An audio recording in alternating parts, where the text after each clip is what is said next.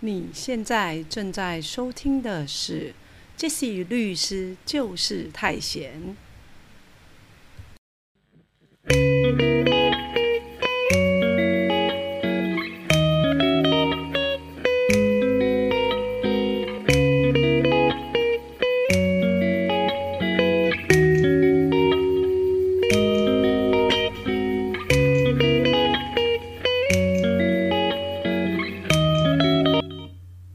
你现在正在收听的是 Jesse 律师就是太闲第二季第31集，我们要来说说在网络上骂人真的没有事吗？在网络上骂人真的无罪吗？为什么 Jesse 今天特别想要跟大家讨论一下这个议题呢？是因为现在又到了年底，那今年呢又有选举，算是选举年吧。虽然大家会觉得说为什么台湾一直都在选举，是吧？可是问题是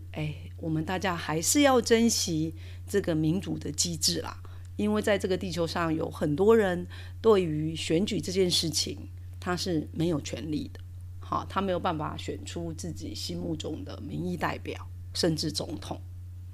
所以呢，我们也不能说因为选举的纷扰就完全去否定掉这个民主的机制。好，那只是在过程当中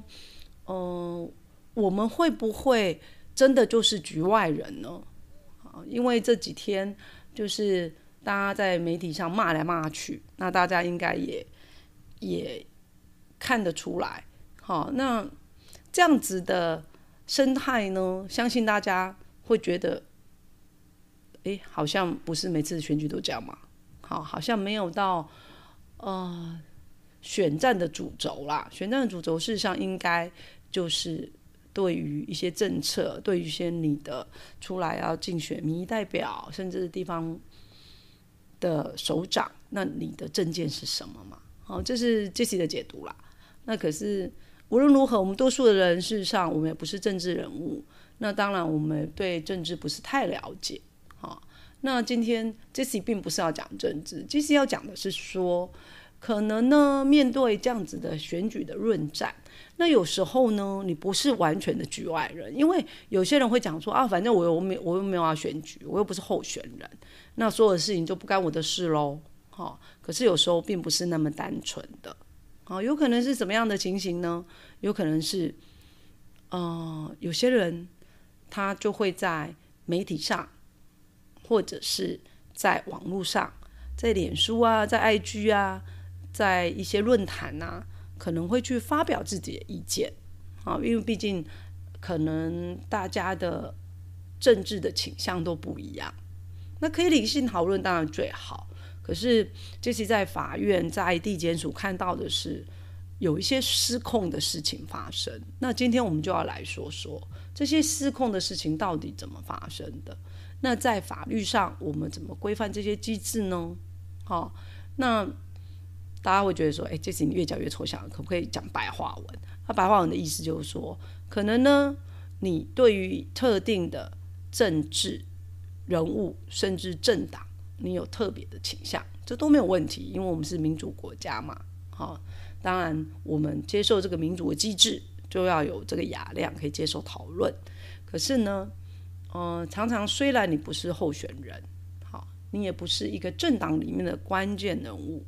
可能是发言人啊、主席啊等等之类的，可是因为你的政党倾向，可能你当然就会有喜欢的人嘛、支持的人，以至于呢就会把战线延伸到可能是网络上。那网络上呢就会如 Jesse 讲的，你在一些论坛、脸书等等的就有一些发言。那发言有时候就会发生说各自的支持者可能会出现不同的论战，那甚至到了互相谩骂的程度。那到底这样子骂来骂去可以吗？到底这样子有没有成立犯罪呢？这就是我们今天要讨论的。那我们举例来讲，就是说也不是说一定都只有在从政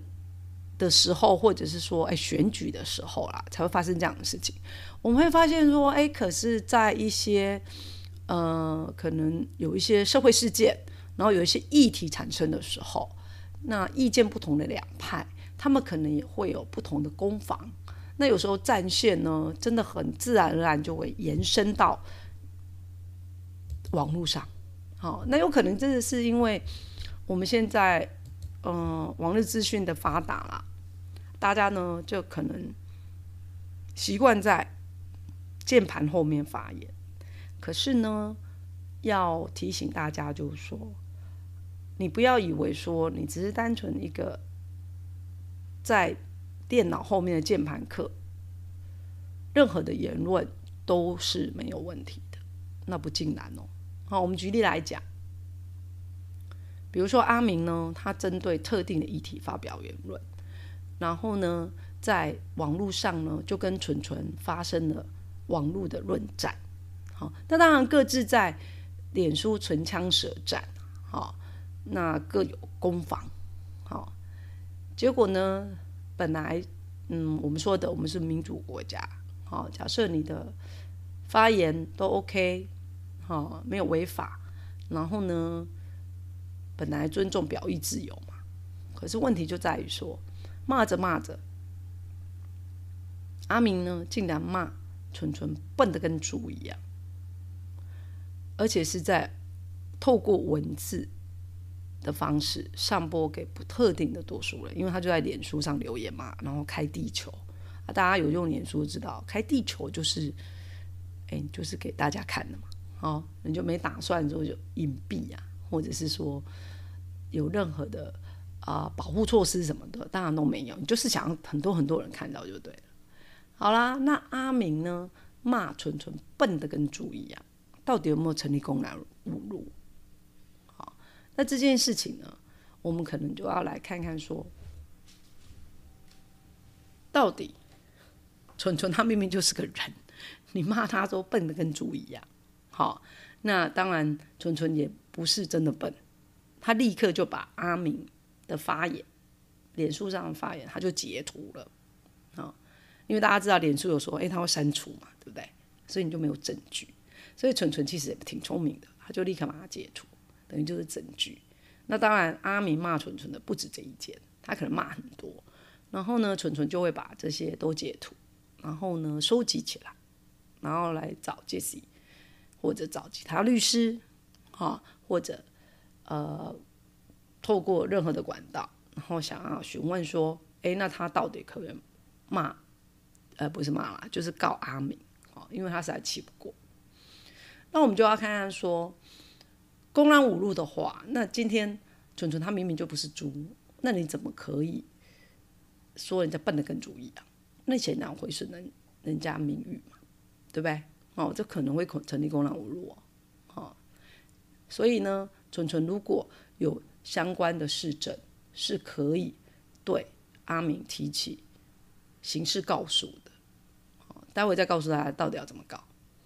你不一定要委任律师，你可以告。对，好，那什么是诽谤呢？诽谤这件事情呢，可能就是大家会比较不太明了的。好，而且就是说会有比较多的讨论。那假设像阿明跟纯纯的例子，假设他们是针对特定的事项，甚至呢对于一些特定的事实在做相关的陈述，而这些陈述又是不实的，那就有可能成立诽谤罪咯。那至于具体有没有成立诽谤，当然要经过检察官的侦查，然后法官的审判，有确定的判决，你才有办法说他真的有罪。好，可是呢我们呢在那个大法官会议解释509号，事实上呢他有特别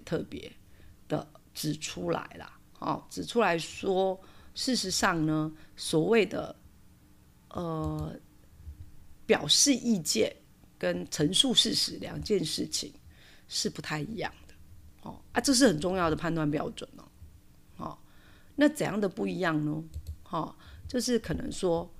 你在讲一个人陈述一个事实。好，那假设呢，你的言论的内容是是事实，要讲个事实，可是明明你就不知道这不是事实，你又故意好像是恶意的方式，好，用诋毁他人名誉的方式来毁损别人的名誉，那就有可能真的会成立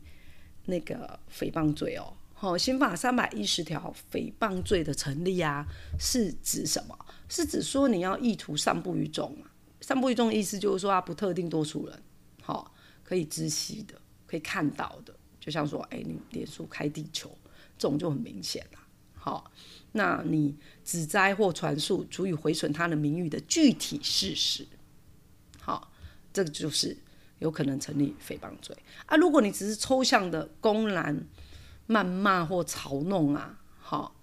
那并没有说指出具体的事实的话，那就是算是我们刚刚讲的刑法第309条第一项公然侮辱罪的范围啦。那这样子的认定标准呢，事实上在我们最高法院89年台上字6920号判决里面，事实上也很明显有一个论述。那当然这样子的一个标准判断呢，在很多最高法院一些实务见解的判决里面是很容易可以看到的。那这些的差别就在于说，要先从假设你要说一个被告，或者是说犯罪嫌疑人，然后他是诽谤你或公然侮辱你，这个你就要先来理清楚到底你要告公然侮辱或者是诽谤。好，那像我们举例的说，阿明骂蠢蠢笨得跟猪一样，那明明那个蠢蠢就不是猪啊，他就是人啊，那你说人家笨得跟猪一样，那当然就是一种公然的谩骂嘲弄啊。因为你不是在讲一个可能的事实，或者是在发表言论，所以比较可能成立的是309条的第一项公然侮辱罪的范围。好，那到底呢，是不是说我在网络上我发表一些事实，那就一定成立犯罪吗？那 Jesse 不是告诉我们说，我们是一个民主国家，我们有言论自由，那我们可以表达我们的意见吗？这个就是有趣的地方。到底你说的是单纯的是事实，还是说是表达你的意见这件事情？这个就是可能要去理清楚到底有没有成立310条的诽谤罪的相关的构成要件哦。好，因为你如果说是陈述事实，那如果你明明知道那就不是事实啊，然后你还甚至在网络上留言啊，然后发言啊，因为现在很多人很容易就比如说他是 YouTuber 或者什么之类的，或者他透过一些什么管道，然后发表他自己的言论，好，那就有可能有一些相关的证据就被留下来了。如果你是恶意的要陈述事实，那明明就知道那不是事实啊，那就很可能就会扣到刑法310条的诽谤罪哦。那如果呢，你不是在陈述事实，你是发表你的意见，那我们说啦，我们是多元的社会，有各种价值的判断应该都要被允许啊，因为我们又不是一言堂，对不对？我们尊重每个人的表意自由，也尊重每个人言论自由。可是大家不要搞错了，言论自由并不是无限上纲的。有些人真的都误会说我言论自由啊，那我爱说什么就说什么，恐怕不是这样。所以呢，还是会建议呢，我们在网络上发言，那平常跟人家交往也是啦。你不能每天都是好像刺猬一样，好像就是要跟人家吵架吧。你可以表达你的意见，可是你要有所凭据啊。那如果你陈述的是事实，那可能比较不会被扣到犯罪的构成要件。可是呢，犯罪构成要件并不是单纯只是在讲说事实或者是意见的陈述而已哦。如果你今天呢在网络上跟人家骂来骂去。可是呢，人家这个人也不是政治人物，明明就是个素人，也不是公众人物。那如果你这么讲的事实涉及到私德跟公共利益也无关的话，那恐怕你在做一些言论的发表要更加的谨慎。好，为什么？因为我们是一个法治国家，你不能爱怎样就怎样啊。好，我们同时保障你的言论自由，可是你也不是说我爱讲怎样就怎样啊，反正我言论自由。好，因为你在享受自由的同时，你不能伤害别人啊，是不是？好，所以呢，如果大家有兴趣，我们以前有跟大家讲过，你去全国法规资料库就可以查到刑法条文嘛。那刑法310条呢，第一项很明白的讲了那个犯罪构成要件，就是说你是意图散布于众而旨在或传述足以毁损他的名誉之事，为诽谤罪，那是1年以下有期徒刑哦。那如果呢，你散布文字啊、图画犯上面的前项之罪是什么？就是诽谤嘛。旨在传述足以毁损他的名誉之事，就加重处罚可能会处2年以下有期徒刑。那310条第3项是在说什么？如果说那个人家指摘你诽谤的事情，你可以证明说这是真实就是说我讲的明明就是啊。如果你讲的说他跟别人发生什么不伦啊等等之类的我讲的明明就是事实啊，那你就主张我没有诽谤吗？那你要看看你讲的这个人到底是谁啊。如果你要骂的这个人根本他就不是公众人物，而且呢，你说人家是不是跟别人发生逾越正常男女之交往，这是涉及私德的部分啊，这到底跟公共利益有没有关系？那这个跟公共利益没关的话你也不能去讲这些啊。就是很奇怪，就是说很多人就是喜欢撒狗血。那当然我们可能知道说每个人的出发点不一样可是呢，我们法律在保护的跟在规范的机制，尤其是刑法是指一个可能你有犯罪的意图，主观上你有犯罪的意图，你是恶意的这件事情这个都是检察官在侦查，法官在做一些判断的时候他们可能会去考量的。好，那当然呢，我们在讲诽谤，如果这样讲好像大家就会觉得很紧张，说哇那这样子好像就变成文字狱啊，或者是说一言堂啊，我什么都不敢讲啊。其实也没有那么严重啦因为我们在刑法311条呢，其实呢也有明明白白的讲说就是如果你是善意发表言论的话然后有以下情形之一是不法的可能你是为了自卫啊、自辩啊或保护合法的利益啊然后可能你是公务员啊，因职务而报告啊，或者是对于可受公平之事为适当的评论那这个到底有没有适当，是不是可受公平之事啊就是你可不可以这样子去评论的。这当然在实务上，如果你真的有诉讼系属在地检署或法院，当然就是整个讨论的重点还有就是说，假如呢是对于中央或地方之会议或法院或公众集会之纪事而为适当之载述这些你是以善意发表言论一般就是不法，因为这个是法律上明明白白规定不法的要件好，那另外呢，就无论是公然侮辱呢或者是诽谤罪这个呢是告诉乃论之罪。那什么是告诉乃论之罪？再跟大家讲一次因为我们在很多的案例里面都有讲到，告诉乃论之罪的意思就是说案里没有告，我们国家侦查的机器不会启动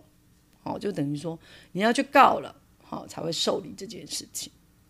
所以你会发现说为什么每次到了选举的时候大家就要告来告去告来告去因为他们在搞的很多都是什么诽谤啊、公然侮辱啊，好，因为都是针对咱们谩骂啊，或者是说，可能有一些是政策讨论啊，然后他们就会扯东扯西，扯到说，一些事实的陈述啊，到底是不是事实啊？有没有善意发表言论啊？好，所以大家又到了选举年了，大家可以去慢慢观察。好，今天Jesse讲的这些一些判断标准，好，然后你来看看说，那以你的法律常识，那到底这些人有没有犯罪啊？好啊，有没有可能成立犯罪？好，这才是一个生活法律有趣的地方嘛。好，你可以用实际操演，新闻事件也可以实际操演。不过呢，好，如果今天你是在网络上跟人家骂来骂去，然后单纯的发生争执，然后你想要去告别人的时候，在告诉大家如何去告的之前，要先提醒大家，好，那你要有所凭据哦，要有证据哦，好，否则假设没有凭据，或者是说恶意要去乱告别人的，就可能成立刑法上诬告罪，那是有罪的哦，好，会判刑的，好，所以大家要非常非常小心。那告人家呢很简单，你可以去按铃申告，在媒体上看到很多政治人物啊，或者是艺人啊等等的，有一些公众人物他们都会用按铃申告的方式，那当然他们有可能事先发新闻稿啦，请记者来拍啦，否则你怎么会看到嘞？好，有可能就是这样的情形。那如果说你也不是艺人，记者不会拍你，你也不用这么按铃申告的话，你还是可以按铃申告，因为你按了之后，法警可能就会出来受理这样子，然后看你要告什么。那另外一个方式就是说，你可以自己就写一个刑事告诉状，然后直接就是告到地检署去，那个地检署就会分案受理这样子。那有一些比较特殊的案件会提起自诉，那提起自诉就是说你直接告到法院去啦。那这种情形呢，其实我们会觉得说提起自诉呢，通常就是说可能有些人他觉得说根本也不会成立犯罪，检察官可能也不会起诉的，有些人会考虑用自诉，所以自诉呢定罪的几率是非常低的。好，那所以如果说定罪都非常低，那你是为告而告，那Jesse真的就不建议了。所以呢会比较建议说，假设相对人对方啊，或者是说有人呢就是这样子乱告你一通啊，或者是说有人呢就乱骂你一通，然后对你有公然侮辱或诽谤的行为，然后你实在气不过，那你可以考虑提起诬告，对，提起告诉了。可是要注意哦，不要成立诬告，意思就是你要证据，否则不要乱告人。那当然，如果检察官起诉这个被告之后，你可以提起刑事附带民事诉讼的损害赔偿，针对说因为他在网络上啊，或者在一般生活上啊，可能谩骂你啊，公然侮辱你啊，然后呢对你做诽谤的行为，你可以请求民事的赔偿。所以整件事情也不是太复杂，重点就是你要证据，假设你要告别人，那如果你是发表言论的人，你要本于善意啊，而且要相当的查证，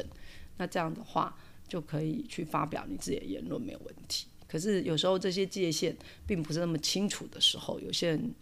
或者误解错误了，所以呢常常Jesse就会在法院、在地检署看到相关的案件。所以今天呢Jesse律师就是太闲第二季第31集，因为是选举年，然后看到呢大家又在开始骂来骂去了，那觉得说有必要讲一集，就是说在网络上骂人是不是没事，到底在网络上骂人是不是无罪的这件事情，我们来好好说说，让大家有一点基本的概念，那也能保障